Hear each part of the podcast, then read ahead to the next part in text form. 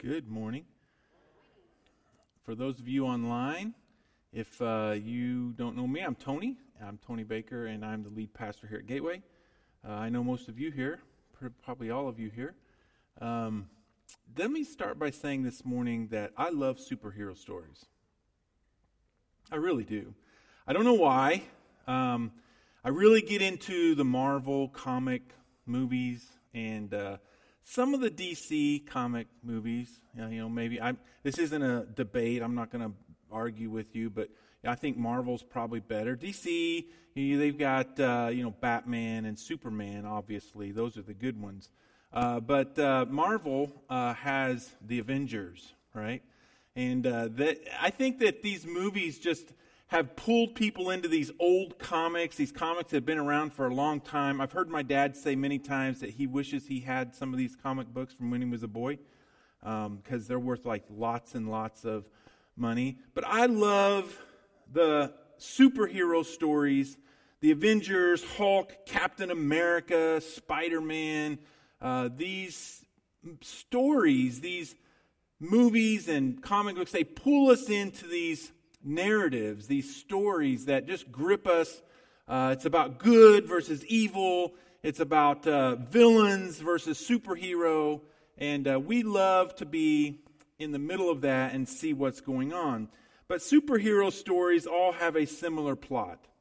There's a man or a woman who uh, crashes into Earth somehow, or something happens to them and they're living in a community and there are people in that community who are being abused and and oppressed by some villain or some villain power or group of villains.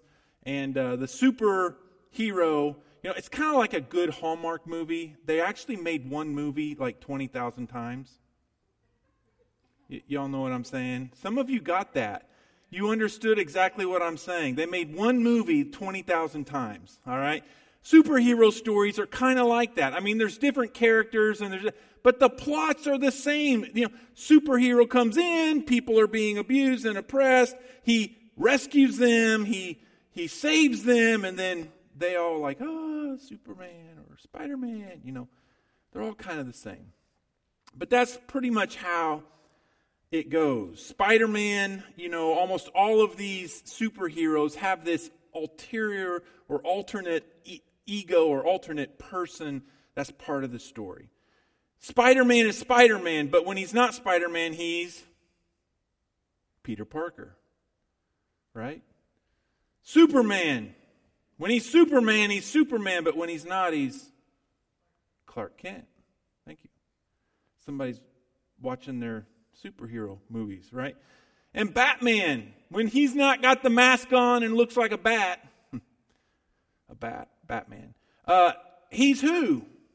Bruce Wayne, right? They have these alter, almost all of these superhero stories kind of go this way. Most of the stories also include a character in them that they're kind of a they pass by but sometimes they're the main character but this character in our superhero stories typically is a newspaper reporter or an editor of a newspaper. Clark Kent was a newspaper reporter, and there was Lois Lane and Jimmy Olsen and all these other newspaper. And then you've got the editors who are like demanding from the reporters, we need to find out who this Superman guy is, right? And then you've got all these other there's one particular guy that's kind of a funny character. If you saw one of some of the first Spider-Man movies that came out from Marvel, is J.J. Jameson. He is the editor of the Daily Bugle, right? Am I getting that right? Am I Travis, am I getting that all right? All right. In this story, he does not like superheroes. He just despises it. He just he thinks they're worthless. He thinks they're a scam. He thinks that they're making this stuff up. They're vigilantes, and I think he even uses that word. These vigilantes out there. And so he has all of his reporters and he hires these, these contract photo, photographers and stuff to go out and get pictures of Spider Man and bring them in. Now, Jameson has these funny headlines. They're funny because they're sensational. Headlines like Spider Man, hero or menace. He always wants to cast doubt on the hero of the story. Extra, extra, read all about it, his newspaper says. Vigilantes on the loose. He's trying to help people, but don't trust him. We don't know who he is. He's a masked marauder, right? He's a caped, I don't know, whatever you want to say. Say it again. Crusader. Exactly. I couldn't think of the word. I have a lot of words to remember. All right? He's a caped crusader. And so they cast this doubt, extra, extra, read all about it. Don't trust him. It could be a trap. He could be a bad guy. He could be a menace or he could be a help, but we don't know. And this is what these newspaper guys. Jameson likes his headlines because they're sensational. But sensationalism compels us to come back. It compels us to buy more newspapers. Sensationalism compels us to go to the newsstand and buy the magazine or the newspaper and read the headline and then read the story. Mark, our gospel writer today, gives us a Jesus who is sort of a superhero in some ways. We know him to be the Son of God. If you read Mark 1 1, chapter 1, verse 1, Mark lays it right out there for the readers. This is the gospel of Jesus Christ, the Son of God, the Messiah. He is the God in flesh. Boom. We know who he is, verse 1. But no one else knows who he is.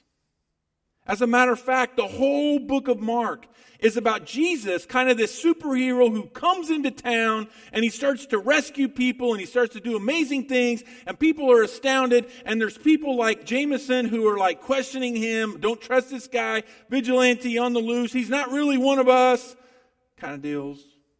And Mark is telling this story of a Jesus who's sort of this superhero who comes into the scene to do amazing things. But the story itself has townspeople, it has disciples, it has teachers of the law, it has scribes. These are all characters of the Mark story. It has Pharisees and Romans and everyone around Jesus. Who is this guy? He swoops into town and he starts to do superhero kind of things. He starts to do amazing things, astonishing things. And everyone around him is like, Who is this? The reader reading Mark knows who he is because we found out in 1 1, right? But the people in the story have no idea. Kind of like when we watch superhero movies or read superhero comics. We know who the superhero is, but the people around him don't extra, extra. Read all about it. Jesus, hero or menace? Is Jesus a hero or is he a villain? Is he here really to help us or is he just spreading something false? Can we really trust him? Perhaps this is where you're at today. Perhaps you're online today and you're thinking the same thing. I've heard of this Jesus. I've heard of his fame. I've heard of his stories. I've heard of his miracles. I've heard of the amazing and astonishing things that people claim. I even know somebody who claims that he saved their life. But I don't know. I don't really believe in superheroes.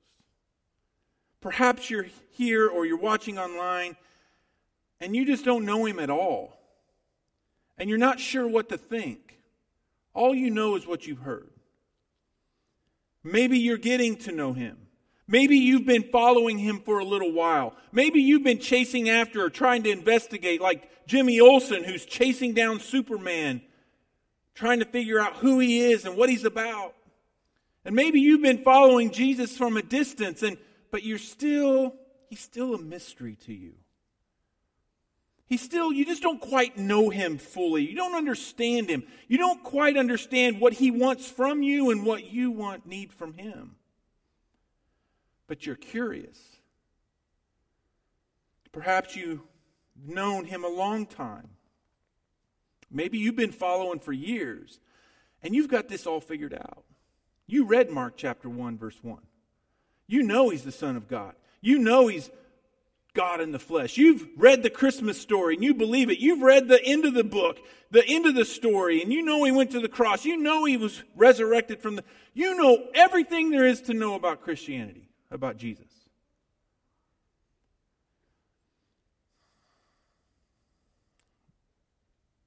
But you're not chasing him quite like you used to.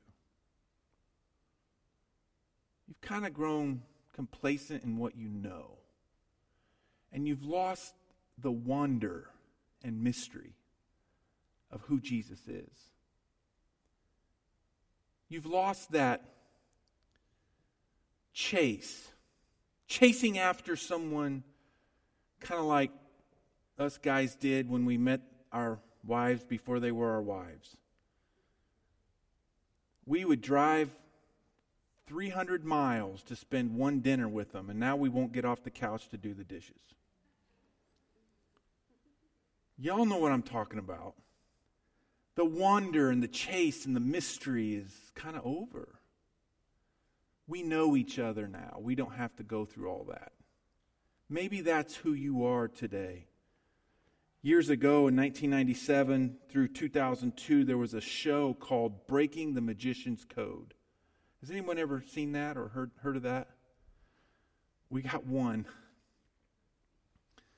I'm not going to explain the whole, the whole show. It was a reality show where they had this magician who would come on and they would show some of the greatest magician tricks, some of the greatest, what do you call, uh, ma- magic uh, illusions, right? Illusionists. They, they would show some of these greatest tricks. Um, you got to forgive me. I'm 48 today and I'm losing my memory. So, uh, I'm having a trouble thinking, thinking of words today. But the illusion tricks. So they would have these illusions. Some of the greatest ones you would go to Vegas and some of these shows to see. And what would they do in this show, reality show? They would reveal the trick. When they did it, you're like, oh, how did he do that? I remember watching a clip online, and this guy had these knives, and he was throwing these knives at this woman who was on this wooden round circle, and they were sticking all around her, but never hit her. And then they put a balloon in her mouth and spun her around. And he threw the knife, and wouldn't you know it, hit the balloon. And I actually was amazed. I was like, this is, this is amazing. How in the world is he doing that? And then they revealed the secret. When he would throw the knife, he wouldn't actually throw it, but he would slip it into his coat pocket right there. And from behind the wooden circle was a guy with a rubber band like thing, and he would let it go, and a knife would come out from the other end. Pretty cool, huh? But you know what? That show didn't last very long. It lasted three seasons. You want to know why? It was disappointing. Why was it disappointing? If you know the trick, if you know, if you know everything there is to know, you lose interest. You lose the mystery. It's the mystery and the wonder that keeps us coming back. And this is kind of the person of Jesus. He has this mystery and wonder about him. And Mark wants us to, to know that as he went along and as he did his ministry, people were like, Who is this guy? And they were drawn to him. Today, we're looking at this amazing Jesus. His first superhero action, his first miracle in Mark. His very first one, Mark chapter 1, and we're going to be there in chapter 1, verse 21 through 28 today. Let me just kind of walk through and explain this to you. And they, Jesus and the few disciples that he's recruited at this point, went into Capernaum, and immediately on the Sabbath, he entered the synagogue and was teaching. This makes sense. This is something Jesus would have done every, every Sabbath. He would have went into the synagogue to worship, and they were astonished at his teaching. For he taught them as one who had authority and not as scribes. Really? This is Jesus' superpower? He's a good teacher? Think about it for a second with me. You got to come in, you got to circle around, you got to put yourself in this situation. This is his superpower. This is what makes him special.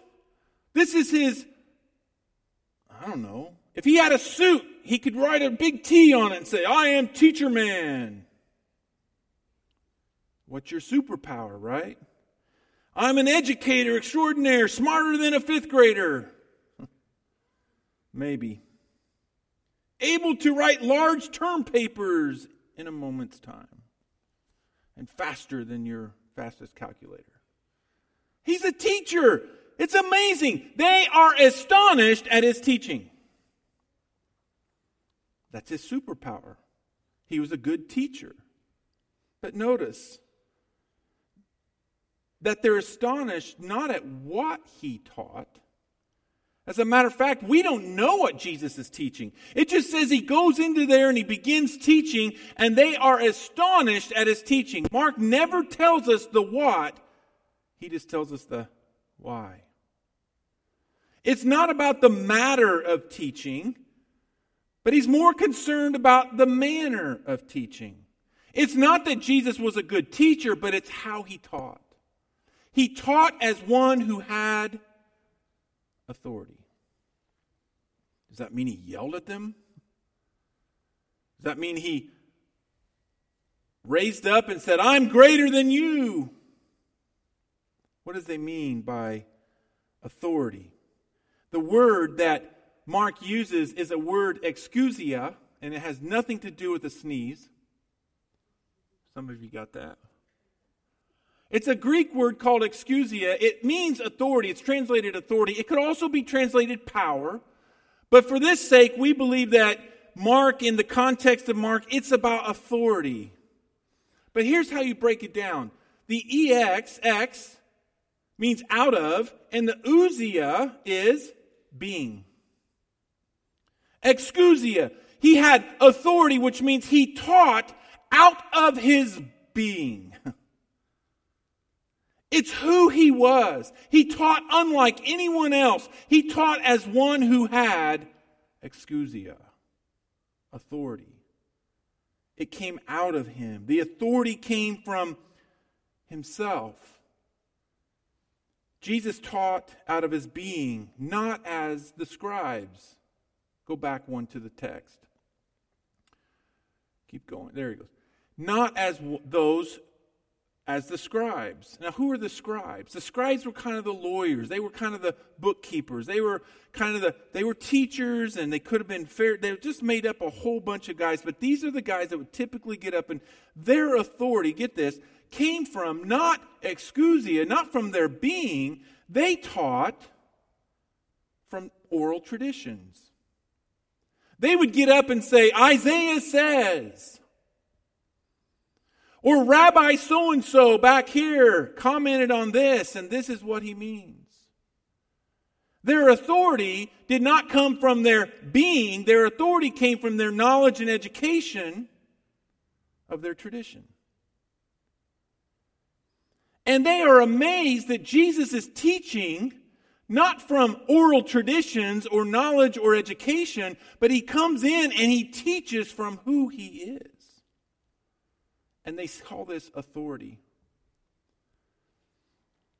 Jesus taught independently of scribal traditions. He, his teaching was powerful because, not because of the things he taught so much as how he taught them.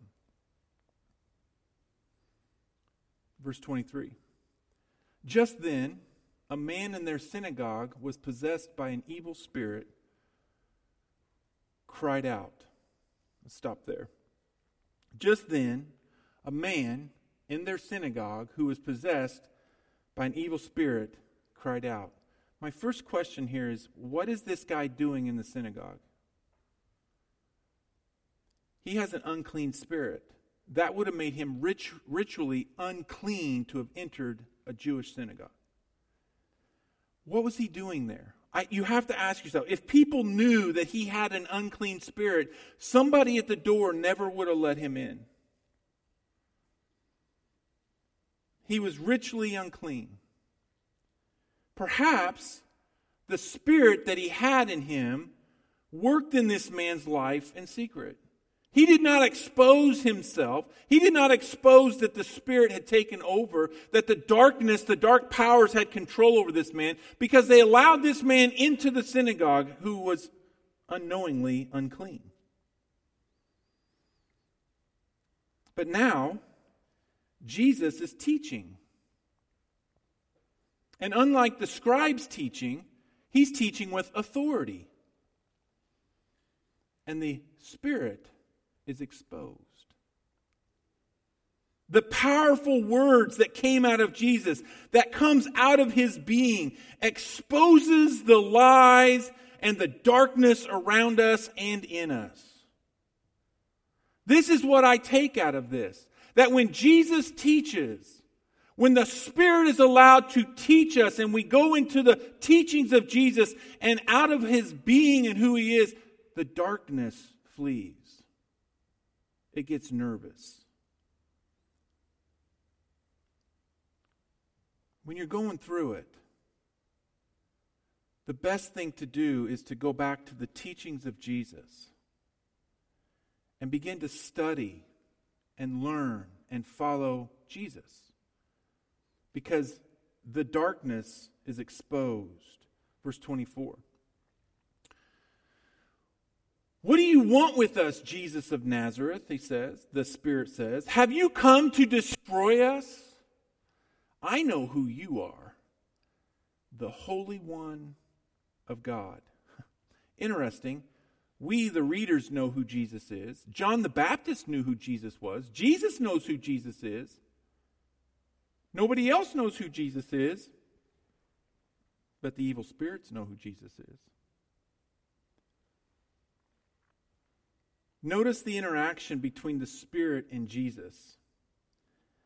Have you, what do you want with us, Jesus of Nazareth? Have you come to destroy us? This is a very big clue into the identity and the mission of Jesus. Sometimes we get stuck on the miracles. Sometimes we get stuck on the awe and the wonder. Sometimes we get stuck on the amazing, astonishing things that superheroes do.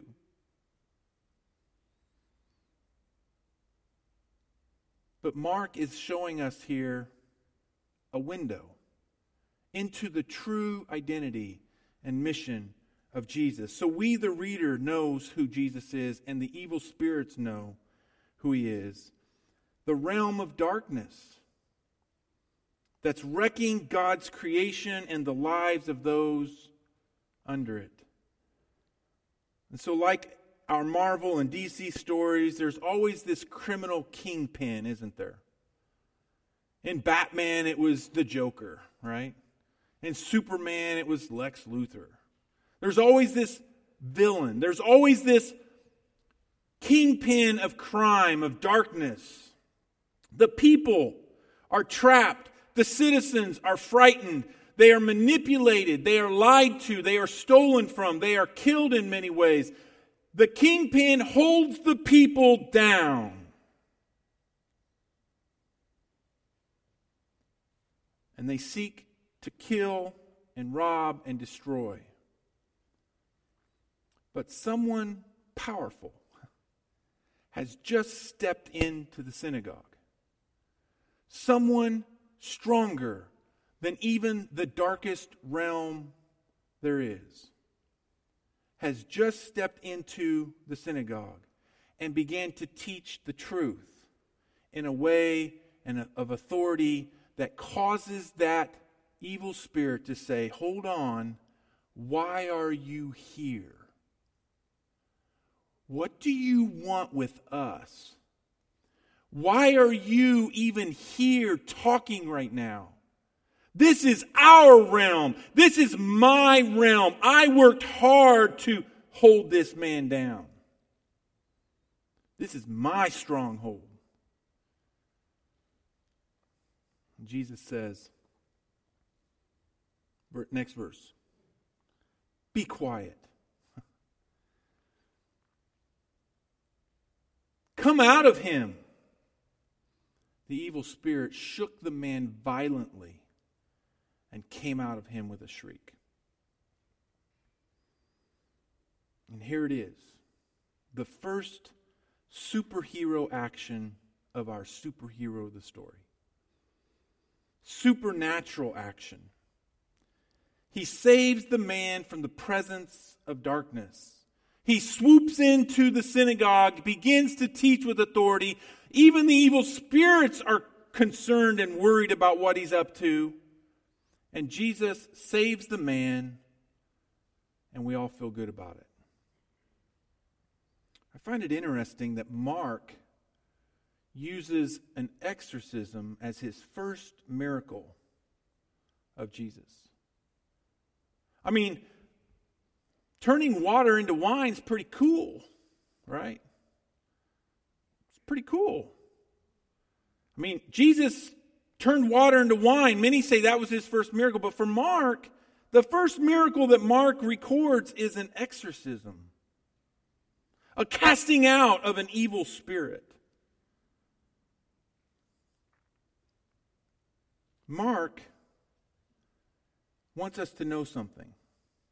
He wants to help us understand who Jesus is. Mark wants us to not just get caught up in his teaching and the great, wonderful things he's doing, not even get caught up in so much the miracles that he's doing. Other people casted out demons in that day. But they would do it with chance and over long periods of time, and there would be some trickery to it. But Jesus just spoke, and the demon fled. Mark wants us to understand something about this Jesus that he's about to tell this whole story about. And it has a lot to do with Jesus' teaching and his authority. And we see this pattern in Mark. Jesus is teaching, and all of a sudden there's an interruption. And typically the interruption is from someone who's in trouble. There's a death. Someone's dying. There's someone has died. Or someone's sick. Someone needs help. There's a, there's a, a person who is, uh, you know, father has a son who's got a demon in him and he's thrown himself in the fire. All of these things are happening. But typically Jesus is teaching and then the interruption happens. It's almost as though Mark wants us to understand that Jesus' agenda is not to just go out and I'm going on a miracle doing adventure.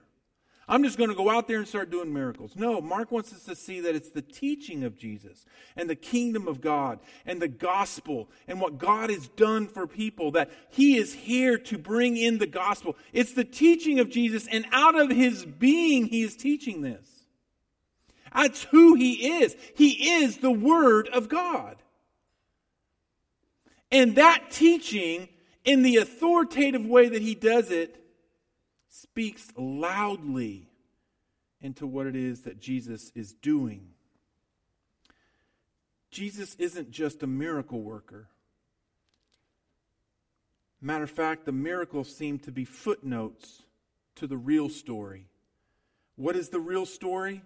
The real story is Jesus' identity as the one who has crashed into this world like a superhero to save the weak and the powerless, to set free the prisoner, to let loose those who are enchained by the darkness, to change this world forever.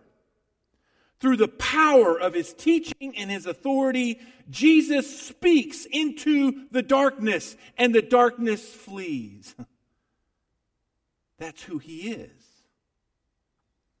It's not just about a miracle. It's not just a ticket to heaven. He didn't just come to ensure that we make it back to heaven okay. He came to deliver us from the darkness all around us and in us. He came to set us free. And it's with His Word that he does it. Mark wants us to see that this Jesus doesn't just rule in the human realm, but also in the cosmic one. Jesus saves us and restores us. He has the teaching and the authority to renew us back to our intended image of our Creator. And it's trivial to just see Jesus as a ticket to heaven. He is so much more than that. He's the one who delivers us from the power of darkness. Verse 27 The people were all amazed. I'm sure they were, right? That they each asked each other, What is this? A new teaching? And with authority. He even gives orders to evil spirits and they obey him. News about him spread quickly over the whole region in Galilee.